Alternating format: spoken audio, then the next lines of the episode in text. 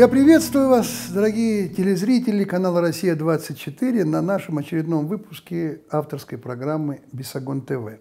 Название этой программы э, навеяло некое небольшое эссе актрисы Яны Поплавской, мы еще к нему вернемся, которое заканчивается так. «Надо начать всероссийскую акцию с хэштегом «Хватит врать». Вот так мы и хотим нашу программу назвать «Хватит врать». О какой лжи мы хотим говорить? Вот есть такая мысль, что все, что естественно, то не безобразно. И очень часто бывает так, что э, ложь, она безобразна именно потому, что она неестественна. Если мы посмотрим на сегодняшний мир, на окружение наше, вообще окружение, на Западе или в ближнем зарубежье, мы все больше и больше наталкиваемся на какую-то такую безудержную и абсолютно безапелляционную ложь, такое вранье.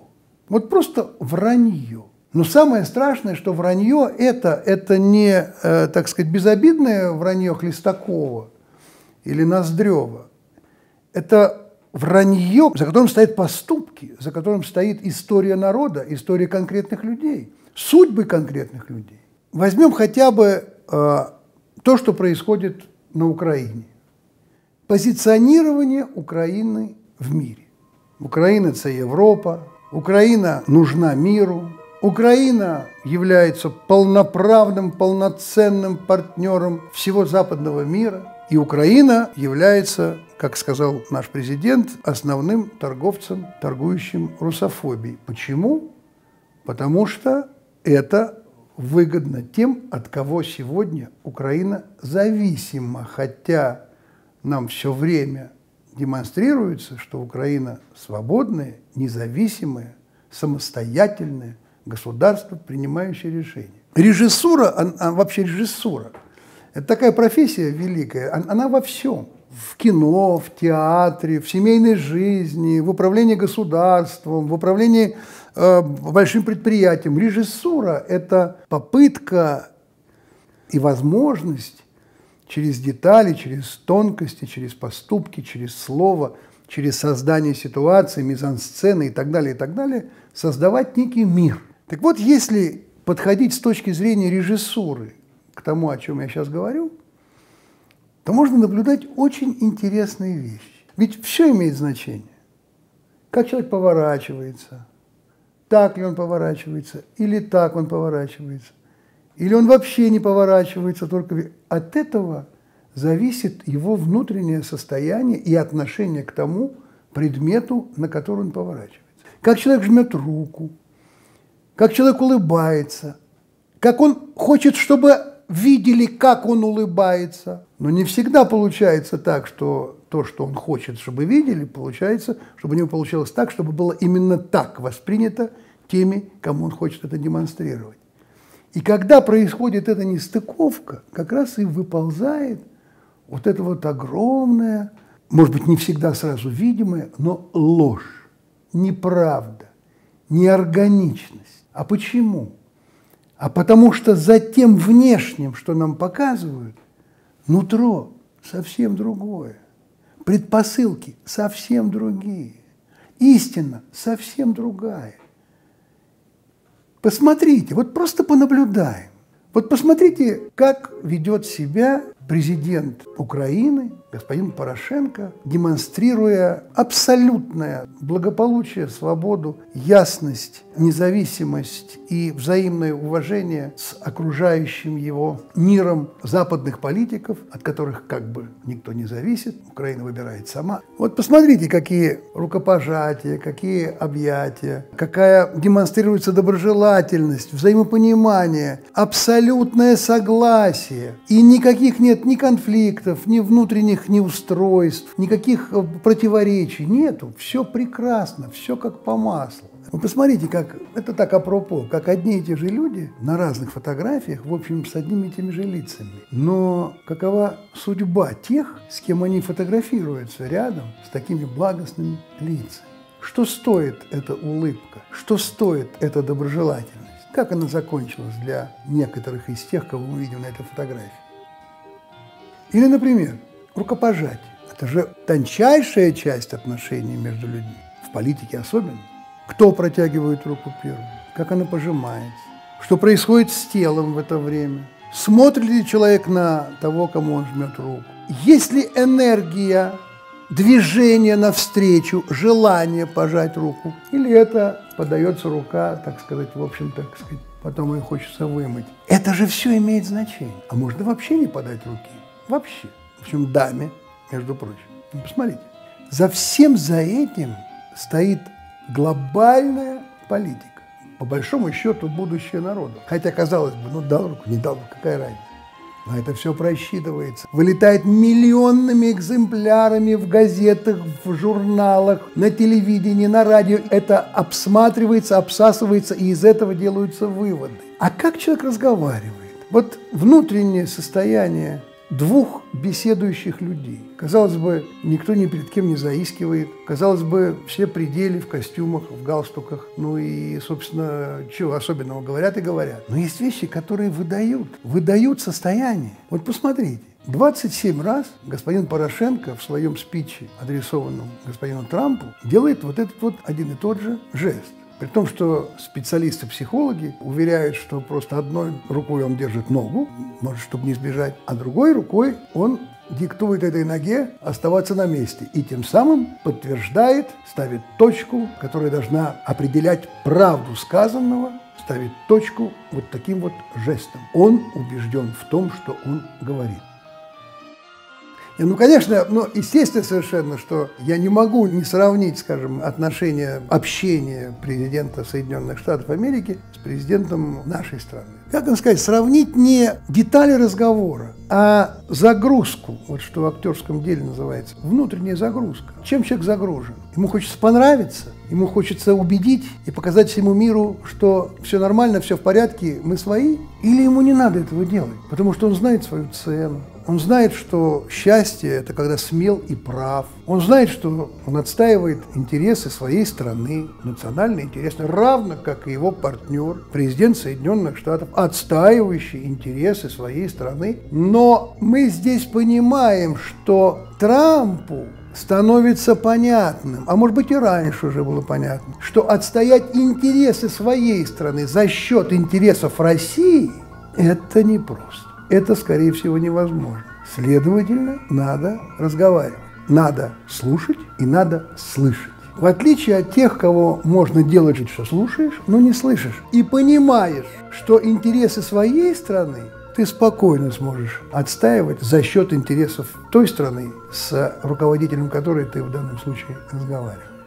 Ну, это, так сказать, отступление. Вернемся к нашим соседям на Украину. Все мы знаем, что господину Турчинову было внесено предложение о том, чтобы э, россиян пускать на Украину только по биометрическим паспортам. Это рассматривается сейчас. Вообще идет разговор о ужесточении возможного пересечения границы э, российским гражданином границы с Украиной. В то же время, о чудо, свершилось. Безвизовый режим для граждан Украины в Европу. И вообще это само по себе, само по себе, если вдуматься, само по себе, тебя пускают в Европу без визы. То есть ты сэкономил 30-40 евро. Отлично. Экономия хорошая. Но, но, у тебя должен быть обратный билет, ты не имеешь права там работать, у тебя должны быть деньги, чтобы там существовать. Замечательно. Прекрасно. Кто, кто говорит, что плохо?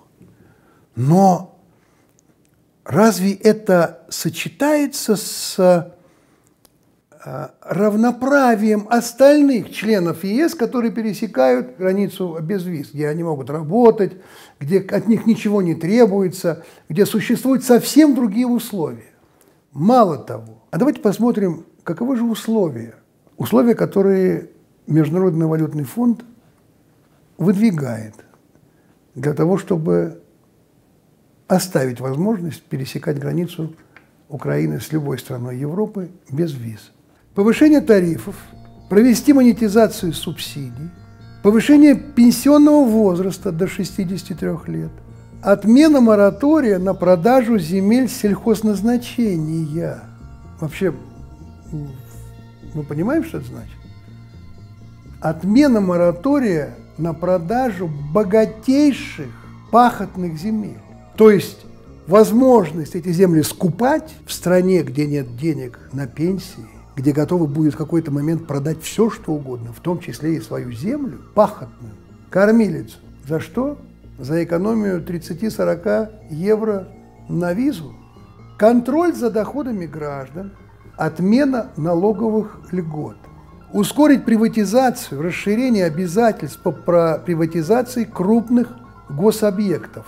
То есть это значит приватизировать тяжелую промышленность и иметь возможность и право эти объекты за бесценок, скорее всего, как это было у нас, продавать зарубежным компаниям. Ну хорошо, случилось. Безвизовый режим. Обещал президент и получили. Вот как это было представлено торжественно на площади Европы в Киеве.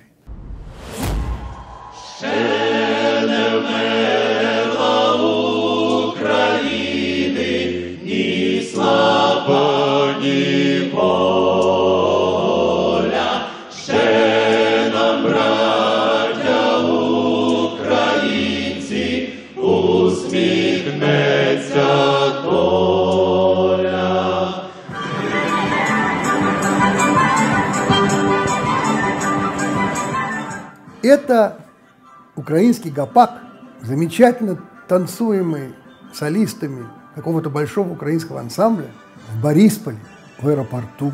Вот таким образом было отмечено то потрясающее явление, та возможность из этого аэропорта, из Борисполя, без визы, сэкономив 30-40 евро, улететь в другую страну Европейского Союза.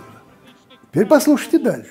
Президент объявив народу о случившемся, продолжает свою мысль уже словами великого русского поэта Михаила Юрьевича Лермонтова.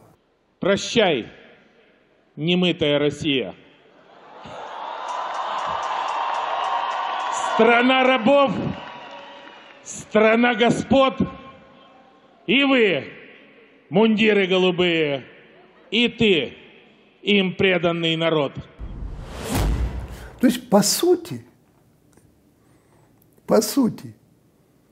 Все это сделано для того, чтобы сказать «прощай, немытая Россия». То есть, так сказать, вот, мы добились того, что мы прощаемся с немытой Россией. Да немытая Россия, бедная, осталась там грязная, вонючая, немытая. А, а она осталась там, она, она, ее Европа и видеть не может. И мы от нее отвернулись. Но в этой немытой России в настоящий момент – на 16 марта 2017 года работает 2 миллиона 300 тысяч 320 человек. Почти 2,5 миллиона людей, граждан Украины, живут сами и помогают жить своим семьям за счет этой немытой России. А если представить себе на секунду, что в этой эйфории освобождения от России вдруг Россия и перекроет безвизовый въезд в Россию украинским гражданам. И эти два с половиной миллиона людей придут на эту площадь Европы благодарить господина Порошенко за тот подарок, который он им сделал. Что происходит дальше? Послушайте, все имеет значение. Каждое слово, сказанное – президентом страны публично имеет значение. Думайте, господа, что вы говорите. Порошенко цитирует Пушкина. Товарищ, верь, взойдет она, звезда пленительного счастья. Россия вспрянет от сна, и на обломках самовластия напишут ваши имена. Товарищ, верь, взойдет она, звезда пленительного счастья, и на обломках самовластия напишут, Порошенко делает так, ваши имена. То есть вот те люди, которые сейчас стоят на площади, они что должны сделать? Разрушить государственный строй России. Он им что предлагает? Чтобы на обломках самовластия, которое сегодня существует в России, написали имена вот этих людей, которым он сейчас подарил безвызовый въезд? Это как понимать? Это что, объявление войны? Что, что это такое? Ну ты думай, ну ты думай, ну, ну, ну не живи ты в ощущении своего, так сказать, вот такого вседозволенности, потому что дали тебе возможность сэкономить 30-40 евро, чтобы не платить за визу при отсутствии возможности работать 90 дней и обратный билет. Вот это свобода. А теперь посмотрите, как тот же самый гимн, который мы слышали в начале э, этого митинга, звучит в другом месте. На границе, на станции ЧОП – и как комментирует это соотечественники тех самых э, уезжающих, приезжающих украинцев э, без виз страны Європейського Союзу? Так, люди беруть штурмом ЧОП. Наші вже довипендрювалися до ручки. Наша влада наверху не розуміє, що з ними скоро буде то саме. То саме. Люди вже не мають сили від цього безпреділу від цього Порошенка драного, Гройсманів, Мойсманів усіх. Це просто нереально. Людей за бидло тримають, паскуди. Люди вже не можуть не можуть нічого зробити. Людям увірвався терпець. Подивіться, що твориться. Це подивіться, влада, шановна. Це скоро вас будуть штурмом брати в усіх кабінетах, так як, як кордон зараз беруть.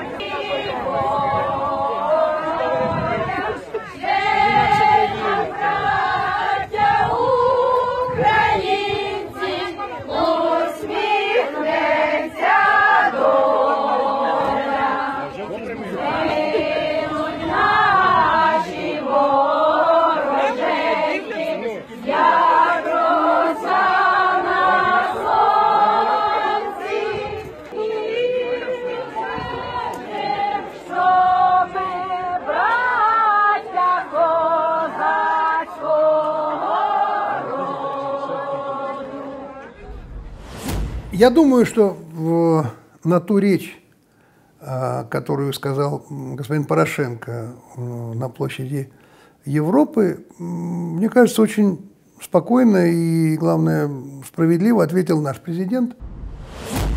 Что касается э, сути проблемы, Тарас Шевченко еще почти 170 лет назад сказал, доборолась Украина до самого края, и хуже ляхов распинают ее свои собственные дети. Надеюсь, что когда-то этот период в, э, в жизни и в истории Украины и украинского народа закончится. Мы начали с разговора о, о вранье. Вы знаете, э, когда-то Антон Павлович Чехов больше ста лет назад в своих записанных книжках написал замечательную фразу. Вообще говоря, на Руси страшная бедность по части фактов и страшное богатство всякого рода рассуждений и вымыслов. О чем это говорит? О том, что вранье – это не знак а, и не прерогатива только, так сказать, мира вокруг нас, э, Украины или Польши. Нет, это наше родное, родное тоже – любимое вранье. Причем, так сказать, вранье э, безоглядное, вранье, которое, в принципе, так сказать, опять же, не безобидное, как у Хлестакова или э, Ноздрева. Нет, это вранье, построенное на корысти, на выполнение определенной функции для того, чтобы это вранье приводило к определенным результатам в сознании людей, читающих, слушающих и так далее, и так далее. Недавно совсем кто-то из Государственной Думы предложил штрафовать миллионами аж а, за ложь в сетях. И вот тут а, мне очень интересно, если этот закон будет принят, я вот не знаю, например, как выживет, если действительно будут штрафовать э, радиостанция «Эхо Москвы» главный редактор, господин Венедиктов, он, это его право и дело, он может говорить все, что угодно э, про себя лично, говорить то, что ему кажется правдой. за это осуждать его трудно, потому что он говорит про себя. Вспомните нашу одну из передач, посмотрите отрывочек.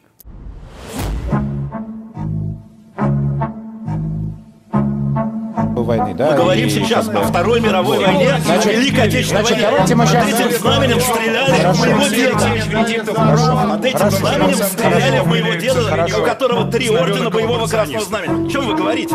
Если говорить о символах, тогда давайте мы символы Алексей оставим. Давайте мы символы. Значит, э, вы упомянули по поводу э, того, что э, под этим знаменем стреляли в вашего дедушку. Ваш дедушка в каких войсках служил? Мой дедушка один служил в СМЕРШе, а другой был пехотинцем. Понятно. Да, в советской армии, Максим, значит, армия. давайте... Хорошо, в Красной Красная армии. Давайте вернемся... На двух дедов семь боевых орденов Красного Знамени. Алексей На передовой. На передовой. Они ставят. я этот ролик смотрел. Не мне рассказывать. Я не знаю, кто у тебя может украсть победу. У моих двух дедов пять боевых орденов Красного Знамени. Меня никто победу украсть. Вот почему все говорят, у нас крадут победу. Никто. Никогда. Я э, в той же ситуации, что Евгений Яковлевич, потому что мой дед служил в СМЕРШе, в НКВД, всю войну. С 41-го от границы Бреста, и он прошел и закончил в Кенигсберге, то бишь в Калининграде в СМЕРШе. Четыре боевого ордена Красного Знамени, один из моих дедов. Я вполне допускаю, вполне допускаю, что он расстреливал в коты.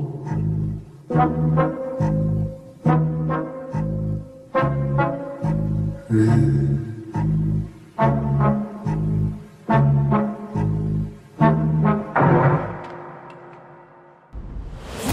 вы знаете все историю с отменой спектакля, с переносом спектакля Нуриев, э, скандал вокруг этого и так далее, и так далее. Разные есть мнения, об этом тоже поговорим. Но вот что пишет Венедиктов у себя в Телеграм. На прогоне были представители РПЦ, но в штатском. Они добежали до Тихона, епископа Егорьевского. Тихон позвонил Мединскому. Последний же, по словам Венедиктова, нуждается в поддержке со стороны Тихона для переназначения в следующем году в министр. В силу этого, продолжает Венедиктов, Мединский позвонил Урину и изобразил ярость и истерику. Потом, охолонув, попросил подумать о переносе. На потом новое правительство, выборы. Вам же не нужны пикеты возле театра напротив Кремля перед выборами, а они могут быть, пугал министр. Это сказано ответственным как бы человеком.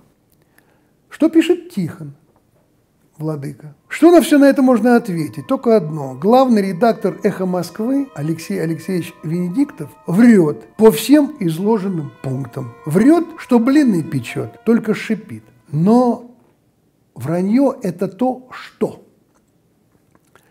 А еще есть понятие «как». Вот как. Как люди общаются, как люди позволяют себе давать публичную оценку другому человеку. Где они границы, которые, так сказать, удерживают человека от э, непристойности, я бы так сказал. Вот я послушал э, интервью Дмитрия Быкова и должен сказать, что э, я думаю, что господина Быкова м, при определенных условиях может ждать э, военный трибунал. Если, конечно, Господь Бог не сделает такую милость и не приберет его раньше с этого света. А? Как я сказанул? Нормально? Какое количество людей сейчас кинулось к клавиатурам, гаджетам, писать Михалков, подонок, гнида, ублюдок. Как можно так про человека? Это, это что ж такое-то? Это же ужасно. А Михалков отвечает, это ужасно. Это действительно ужасно. Так нельзя делать. Так нельзя говорить Михалкову и другим нерукопожатным. А рукопожатным можно. Вот послушайте, пожалуйста, что говорит господин Быков про Сергея Минаева и про Дмитрия Киселева. Сергей Минаев – это человек, работающий в жанре Сергей Минаев. Да? Ни по литературным, ни по политическим критериям, ни по критериям обычной человеческой приличности он не выдерживает абсолютно никакой критики. Сергей Минаев может говорить все, что угодно. Сергей Минаев останется шлаком истории. Да? Назовем вещи своими именами. Почему люди вроде меня, которые имеют дело все-таки с культурой, должны принимать во внимание факт существования Сергея Минаева, мне совершенно непонятно. Ну, Минаев просто пузырь земли по классификации Блока. А что-то, ну, хотя это восходит к Макбету, да, но это пузыри земли, они не стоят слов, взгляни и мимо. А Киселев – это человек, которому место в Гааге. Я уверен, что рано или поздно, если ему не повезет как-то раньше покинуть этот мир, он окажется там.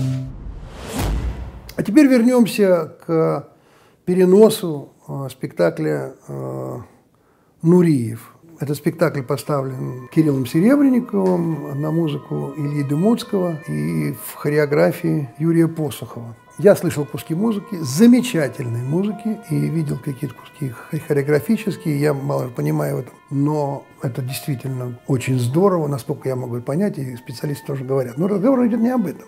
Ну, хватит врать. Ну, ну, смешной разговор. Вдруг за два дня до, до выхода спектакля выяснилось, что кардебалет ну, не работает. По качеству балета мы понимаем, что это плохо. Кто-то лучше, кто-то хуже и так далее. Очень проблемно все, что касалось кардебалета. Ну как, ну как это может быть? Ну, просто если подумать, век балетного артиста, он короток. Год потрачен на огромную работу, творческую, потную, сложную, э, полную травм, огорчений, счастья и так далее, и так далее. Все понимают это. Но когда вы начинали это, разве вы не понимали, что это может быть? Ну, мы что, не понимали, что а, это будет все равно сдвинуто в сторону заманчивого вопроса нетрадиционной сексуальности Нуриева который покинул нашу страну, остался за границей, потому что в том числе в то время еще был закон Уголовного кодекса, где за гомосексуализм можно было сесть в тюрьму. Он выбрал свободную жизнь. Это его право. И вообще это право любого. Как использовать свои гениталии – это право любого а не право любого навязывать это людям, которым это чуждо. Вы поймите простую вещь. Мы же мы же понимаем, что мы живем в определенных условиях. Но, но ведь у разных народов есть разные традиции, разные устои, разные порядки. Ну, например, девушки из некоторых народов Индии выходят замуж всего на три дня, а потом могут заводить сколько угодно любовников. Австралийские аборигены, например, в пределах одного рода делились женами. Туземцы Южной Америки здоровались, плюясь друг в друга. Есть народы, которые, если ты Э, хорошо поел в гостях, ты должен очень громко рыгнуть. Чем громче ты рыгнул, тем вкуснее ты поел. Ну, если представьте себе, допустим, вот у вас дома, это человек, который вам хотел вас отблагодарить, и вдруг он взял да и, и, и, и, вот, и рыгнул. Ну, э, если вы люди терпеть толерантные, вы просто его другой раз не пригласите. Но это же не, это не, это не вписывается в те традиции и законы, по которым жила и живет страна, народ до революции, после революции, при советской власти, без советской власти. Вот посмотрите на нашего дорогого министра иностранных дел Сергея Викторовича Лаврова. Вот он был в командировке в такой-то стране. Там вот такие обычаи. Ну, господин Лавров снял пиджак и галстук, надел, так сказать, более фривольную рубашку. Но если вы посмотрите на его лицо, вы поймете, что он себя чувствует, в общем, в достаточной степени юмористически. Потому что представить себе вот эту картину, что это связано с министром иностранных дел огромной страны, такой как Россия, в общем, это комично. Но это данность, это данность. А теперь представьте себе, что Лавров тоже сидит в трусах, с проколотыми ноздрями, весь раскрашенный, потому что он принял традиции этого народа и на время стал аборигеном. Но это же нереально. Это же невозможно. Даже дело не в этом. Даже уже сейчас дело не в том, а что за спектакль. Дело в том, где. Где? Как это вписывается в историю Большого академического театра России? Это эпатаж, это фетиш, это укол Многомиллионный занавес Большого театра, который весит 40 тонн, не знаю сколько, открывается, и там мы видим гениталии танцора Нури величиной, так сказать, в трехэтажный дом. И опа! Мы что, не понимали, что это будет? Эту фотографию где взяли? Купили, деньги заплатили за право. Что те, кто за это отвечал, не понимали, чем это может кончиться. Повторяю, никто не запрещает. Делайте как хотите, где хотите. Но не надо провоцировать, не надо становиться мучениками, заранее понимая, что это приведет к тому, что так или иначе это вызовет, может вызвать отвращение у огромного количества людей. Но всему есть место и время. По другому поводу, но а, Гамзатов написал в Доме литераторов в ресторане на стене надпись «Пить можно всем, необходимо только знать, где и с кем, за что, когда и сколько». Это очень подходит к тому, о чем мы говорим. Хочу прочесть вам маленькое эссе, которое, о котором я начал, с которого я начал. Оно жесткое, но это крик души. Вот что пишет актриса Яна Поплавская. «Самое ненавистное мне слово – толерантность. Этим словом маскируют теперь политические решения, которые приводят к страшным последствиям. Этим словом маскируют человеческие отклонения. В этом слове в каждой его букве слышно вранье. Липкое, наглое, откровенное вранье. Я не желаю врать. Я хочу говорить и слышать правду. Я не желаю наблюдать в стороне, как детям впихивают в голову дерьмо разного рода под видом нормы, дезориентируя и калеча их психику. Взрослые люди не выдерживают этой лживой социально-толерантной мерзости. Я совсем не ханжа. Я не подсматриваю в замочную скважину чужих спален. Делайте там все, что хотите и с кем хотите. Это ваша жизнь. Я проживаю свою. Но меня тошнит от голых жоп, членов, женоподобных мужиков, патологии, гомосексуализма, выставленного на показ, которые мне впихивают под видом высокого искусства. Надо начать всероссийскую акцию с хештегом «Хватит врать». Вот, собственно, откуда мы и взяли название нашей сегодняшней передачи. Право каждого выбирать свой путь личный. Но навязывать его сегодня нам, я думаю, надеюсь, бесперспективно. Делайте, что хотите, только знайте, где, когда, кому. И тогда все сможем договориться. Но не надо испытывать терпение людей, а, которые не хотят того, что вы им навязываете. Всего доброго, до следующей встречи.